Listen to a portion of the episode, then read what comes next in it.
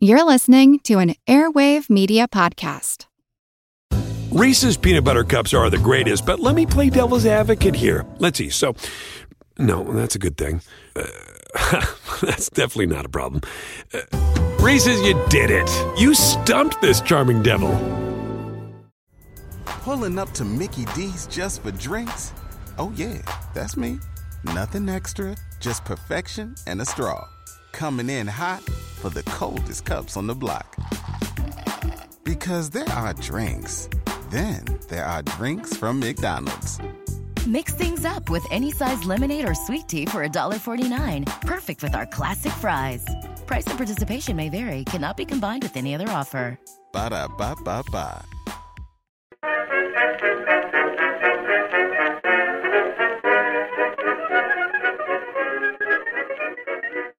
Hello, everyone, and welcome to History of the Second World War, Episode 98 Hungary, Part 2 Expansion.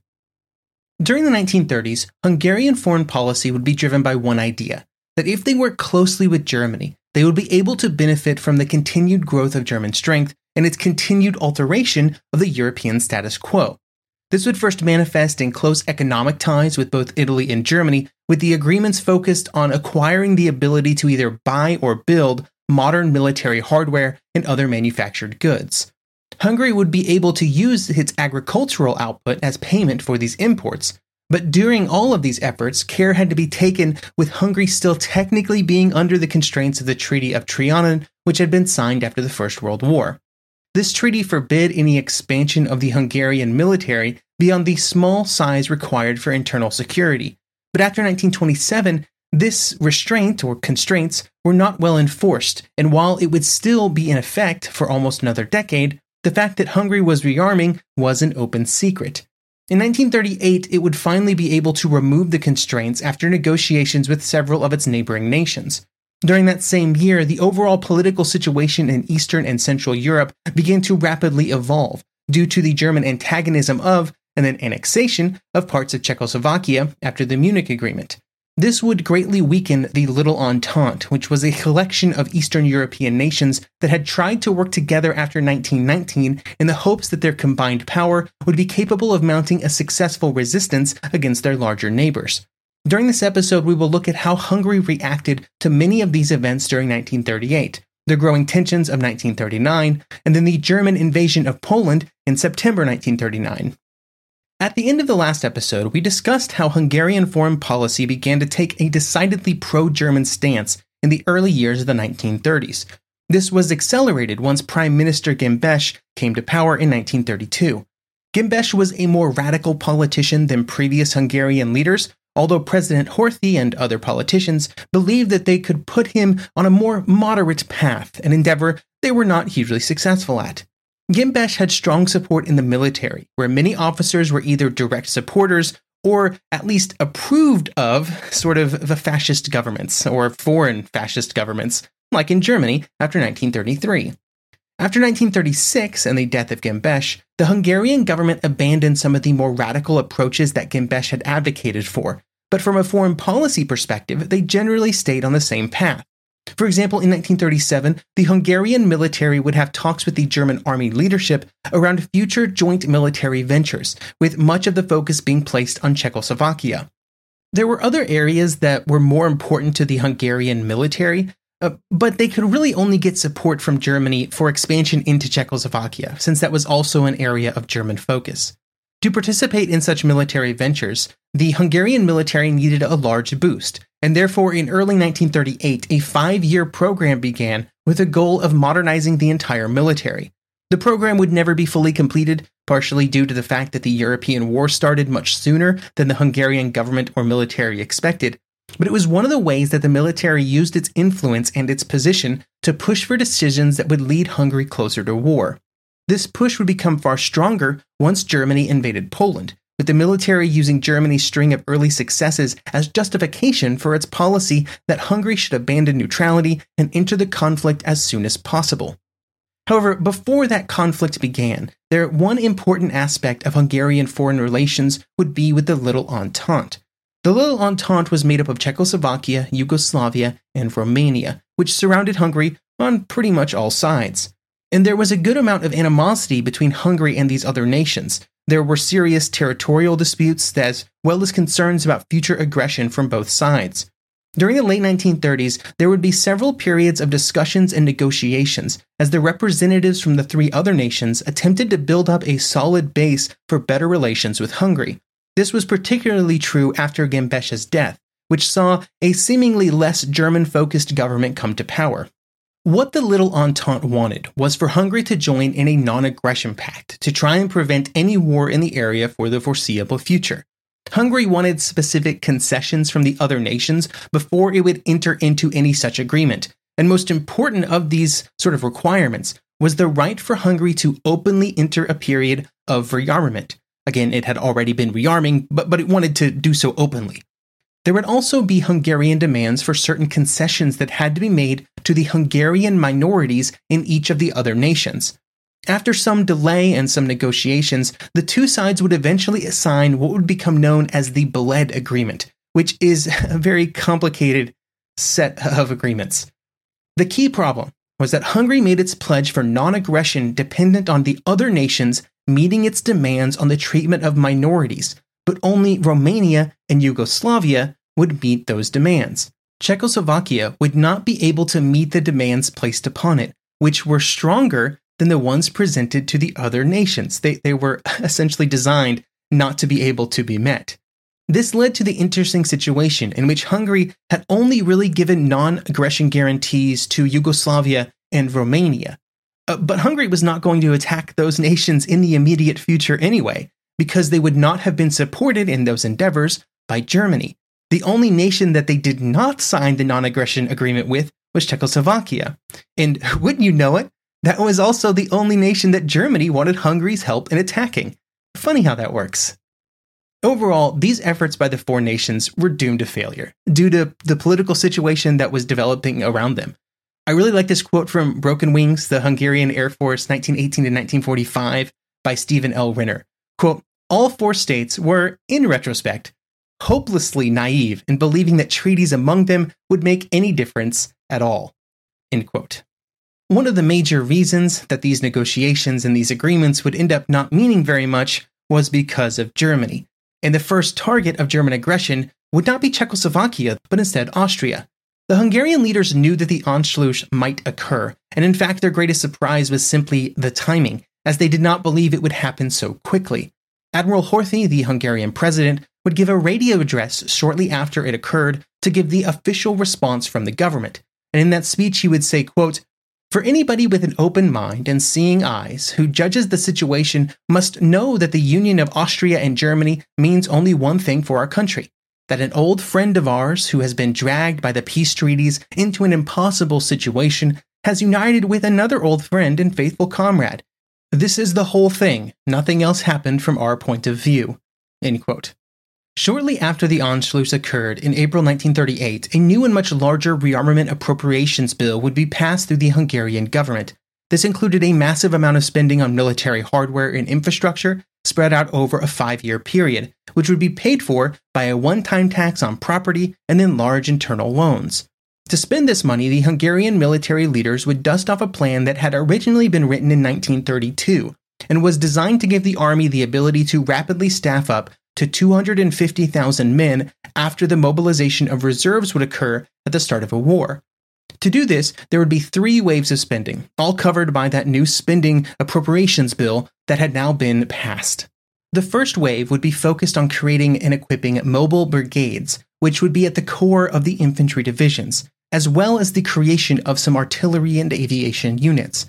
The second wave would be focused on boosting the mechanization of the units and expanding their air squadrons. And the third wave would be spent on filling out the rest of the infantry divisions.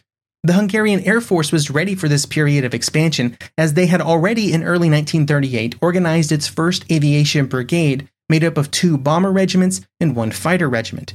But when it came to expanding their squadrons, they ran into a problem it was difficult to buy their preferred aircraft, most of which came from Germany. The Luftwaffe was also in a period of massive expansion, and so the Hungarians would find it difficult to get the German manufacturers to actually come through with their orders. This would result in contracts either being unfilled, fulfilled at a massive delay, or just cancelled. One specific example of this happening would be when the Hungarians attempted to have the HE 112 manufactured by Heinkel and then exported to Hungary. The HE 112 had lost the German fighter competition to the Bf 109, but was able to secure orders from Hungary, at least partially due to the fact that it had at one point been the fastest aircraft in the world. This order would be made in the summer of 1938, but the first aircraft would not be delivered until early 1939 before the contract was cancelled by the German Aviation Ministry. In the end, it came down to the fact that Hungarian orders were less important than the production demands of the Luftwaffe. Even though Hungary was the largest importer of German aircraft, at least in the last half of the 1930s, it would still only be a small drop in the bucket of total German aviation spending. So Hungary just didn't rank high enough in priority. The cancellation of this contract was, of course, disappointing to the Hungarian Air Force leaders, but by the time that the first aircraft was delivered in early 1939, there were already some concerns among Hungarian leaders that the HE 112 was falling behind other foreign designs, especially those of Czechoslovakia and France. Unfortunately, the delay and then cancellation of the HE 112 contract meant that the Hungarian pilots would be forced to use the Italian CR 32, which could at least be purchased and imported, but was thought to be even less capable. Getting aircraft was one of the problems faced by the Hungarian Air Force. The other was trying to train up pilots. Piloting aircraft during the 1930s was a very tricky business, and the training for new pilots had to be well considered and executed. When the Hungarian Army High Command commissioned an investigative panel of the overall training infrastructure of the Hungarian Air Force, they found that it was anything but well considered and executed. They found it to be disorganized, using poor equipment, not given enough resources, and generally just of poor quality. This was then directly linked to the fact that during the last months of 1937 and the first half of 1938, there were 64 aircraft incidents uh, that you know cost 64 planes and also killed a lot of pilots. The Air Force was generally criticized for simply trying to expand too quickly and not giving its organization and training infrastructure time to adapt to increasing demands. One of the solutions that was found for the problem of training was to send pilots to Italy. In June 1938, 200 Hungarian pilots would be sent to Italy for training at the cost of 18 million lira. The first class would begin training in October 1938 and then spend the next eight months going through the exact same training that Italian pilots received the program would be considered a major success, with the added benefit that it came at very little cost to the Hungarian government, because the money spent on the program was just money that had been loaned from Italy in the first place.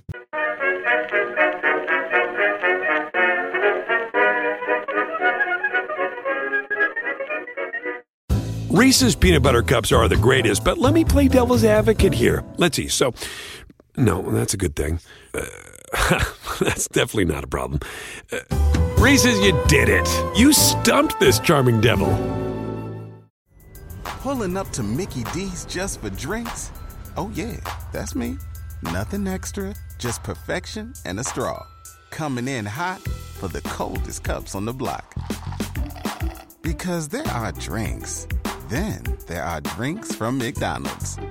Mix things up with any size lemonade or sweet tea for $1.49. Perfect with our classic fries. Price and participation may vary, cannot be combined with any other offer. Ba da ba ba ba.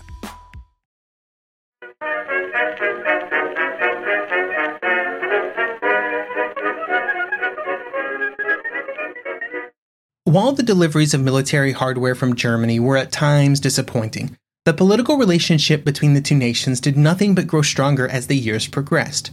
This would come to a head in August 1938, when Hungary's president, Admiral Horthy, and several other political representatives would attend the naval exercises in Kiel, Germany. Hungary had only recently signed the Bled agreements with the Little Entente, and Hitler and the Germans were less than thrilled at this development. To try and bring Hungary back into German plans, Hitler would go through the planned German invasion of Czechoslovakia in detail with Admiral Horthy, and then offer the Hungarians a participatory role in exchange for the right to keep any territory they captured. The Germans expected this sort of announcement and these details to be met with excitement, but the response from Horthy was far less than that. There were many who supported taking more territory from Czechoslovakia, that was not the problem. The problem was the belief that the Hungarian military simply was not ready for such an endeavor. The hesitancy from Hungarian leaders was a problem for Germany, as they hoped to use a border clash between the two nations as the reason for their invasion of Czechoslovakia. But with the Hungarian military unwilling to escalate to that level of action or to be the initiator of a war, German plans had to change. The Hungarian Foreign Ministry would put increased diplomatic pressure on Czechoslovakia, even making louder and more adamant demands that the Magyar areas of Czechoslovakia be returned to Hungary, and that Slovakia and Ruthenia be given greater autonomy. But that was the limit uh, of what Hungary was willing to do. Hungary was then not part of the negotiations at Munich that led to the Munich Agreement, but it was impacted by them. As part of that agreement, there were to be negotiations between Czechoslovakia and other nations to settle outstanding border disputes. The Hungarian Foreign Ministry seized on this and immediately began to make demands plebiscites in Slovakia and Ruthenia, the release of Hungarian political prisoners, the right for all Hungarian soldiers to leave the Czechoslovak army. The situation on the border between the two countries would quickly escalate, with both Hungary and Czechoslovakia mobilizing their militaries. Hungary would call up 300,000 additional soldiers while negotiations continued to try and establish a basis for further negotiations. From October 19th to 28, 1938, war seemed like a real possibility, as the two nations could not come to an agreement before on the 29th, they officially invited Germany and Italy to resolve the dispute. With Germany and Italy being in charge of the decision, it was never going to go in favor of Czechoslovakia, but both nations had agreed that they would accept the decisions made by the two powers before they even reached out to Germany and Italy. In the end, Hungary would gain almost 12,000 square kilometers and about a million citizens. As a good example of why these types of border disputes were so challenging and often led to confrontation, of these 1 million citizens, Hungary estimated that about 86% of them were Magyars, and therefore they fit nicely within Hungary. Meanwhile, the Czechoslovak government estimated that the percentage was actually around 57. Such a variance in numbers caused both nations to view the disputed territories very differently, but the Hungarian numbers gave the German and Italian representatives the justification for shifting the border. One of the topics that was not covered in these German and Italian decisions in what would be known as the First Vienna Award, when all this territory changed hands, was the area of eastern Czechoslovakia known as Ruthenia. This had caused some frustration from the Hungarian government, and there were even discussions about launching an invasion. They reached out to Italy, who decided that the area was not important to it, and to Germany, who warned them very specifically not to do it. And they also reached out to Poland in the hopes that it could be a Hungarian and Polish joint attack from the south and the north. In late 1938 and early 1939, Poland was looking to settle its own territorial disputes with Czechoslovakia, and splitting Ruthenia with Hungary would have served both national interests quite well. But in this case, it would not happen, due to Poland not wanting to commit the forces required. While many of these events brought Hungary closer to Germany in the area of foreign relations, there was also beginning to be shifts within domestic Hungarian politics to mirror what had already happened in Germany to bring the two nations even closer together. A perfect example of this was the second anti Jewish law that was signed in March 1939. This law expanded on an earlier law and further reduced the ability of Jews to participate in certain professions within Hungary. This law was introduced by Foreign Minister Imrédy, who was one of those who held the strongest pro German sentiments. Also in March 1939, events in Ruthenia would develop very quickly. On March 12th, just a few days before the Germans would invade Czechoslovakia, the Hungarian minister in Berlin was informed that the German operation would be happening soon, and that Hungary would have 24 hours to move into and take Ruthenia before it became a German possession. The initial plan for this invasion to be launched on March 18th, uh, but planning had to be accelerated after March 14th and the declaration of Slovakian independence. This declaration meant that on March 15th, the Hungarian invasion would begin, the same day that the Germans also moved on Prague. The invasion would be launched with the troops that were available and in the area in March 1939, although there would be a wider mobilization as well, including that of the Royal Hungarian Air Force, which had been made an independent military arm at the beginning of 1939. The Hungarian military was in no way prepared for any kind of large military operation, and they were less than a year into their originally planned five year military expansion program. That program had been accelerated, but there were limits to what could be done given Hungarian resources and, their dependence on importing most complex military equipment. Fortunately, they would not be really tested during their invasion of Czechoslovakia. The invasion would be launched with six brigades of troops, three infantry, one motorized, one cavalry, and one bicycle. They would also be supported by several aviation groups, including two bomber groups flying Ju 86s and one group flying CR 32 fighters, as well as several reconnaissance squadrons. The readiness of any of these units for action would not really be tested, because after the invasion began, little resistance was encountered. Some air units were used to attack Czechoslovak troop formations, but much like the German invasion from the west, most of the time spent in the invasion was simply moving troops forward until they reached the Polish border, which they would reach just a few days later on March 17th. The casualties for the operation were just 220. After marching north to reach Poland, Hungarian forces were reoriented to begin marching west and into Slovakia. The Hungarians did recognize that the new Slovakian state existed and that it should be independent, but it also had some thoughts on where that country's eastern border should be with Hungary. And since it was not a settled matter, the goal was to try and capture as much territory as possible before the German government made them stop. And this meant they had to advance to the west. In the air, Slovakian air units would attempt to attack the Hungarian army, but they would lose several planes to anti aircraft fire, with more damaged. This would repeat the following day on March 24th with continued Hungarian advances and some Slovak resistance. Also on the 24th, the Hungarian Air Force would gain first-hand experience into something that many air forces would over the next two years, when they tried to launch a bombing raid on a Slovak airfield near Iglo. The original plan was for two squadrons of Ju 86 bombers to launch the raid in the afternoon of March 24th. The two squadrons would take off from different airfields before meeting up to proceed to the target. And this was a good plan, but also everything went wrong. It was late in the day, and the planes were not equipped or trained for night operations, and they were also trying to carry bomb loads that were too large, which caused issues on the airfields that had experienced recent heavy rainfall.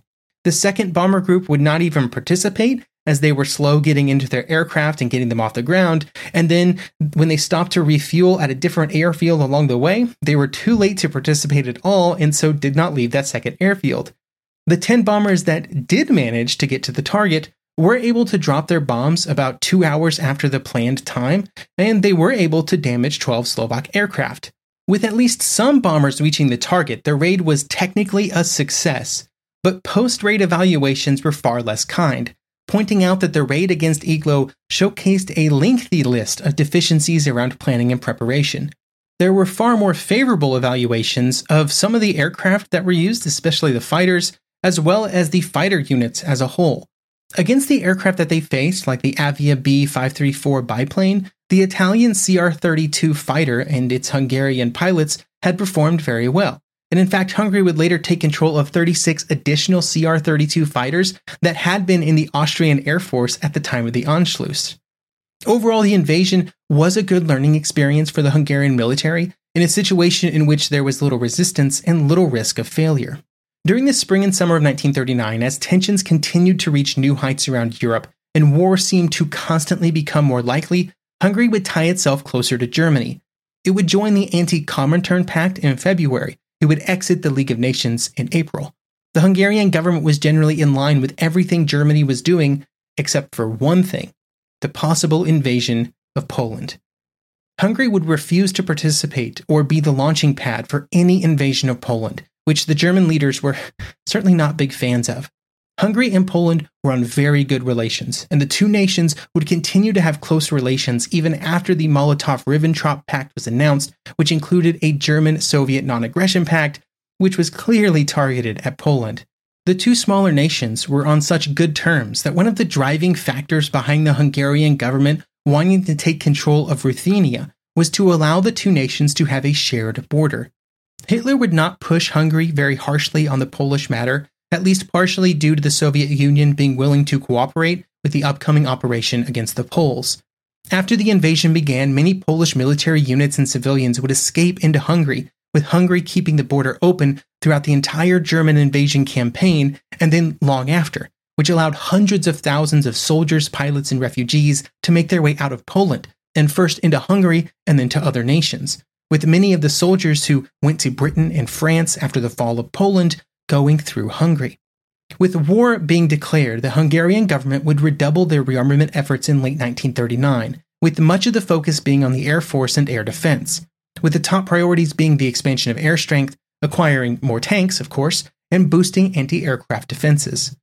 Throughout 1940, the primary focus of Hungarian military preparations were aimed at Romania, with the hope being that Transylvania would be retaken and incorporated into Hungary. Much like the early disagreements with Czechoslovakia, this disagreement with Romania would lead to German arbitration, with strict guidance from Berlin that a military campaign by Hungary against Romania should not be launched. And then in August 1940, 44,000 square kilometers and 2.5 million people would be awarded to Hungary from Romania. And that's where we'll end Hungary's story for now although we will certainly revisit the country and its actions in the run up to Operation Barbarossa, as it found its autonomy slowly reduced by the needs of the German war effort. Thank you for listening, and I hope you will join me next episode, episode 99, for the start of a series of episodes on the clashes between the Soviet Union and Japan in Eastern Asia during 1938 and 1939.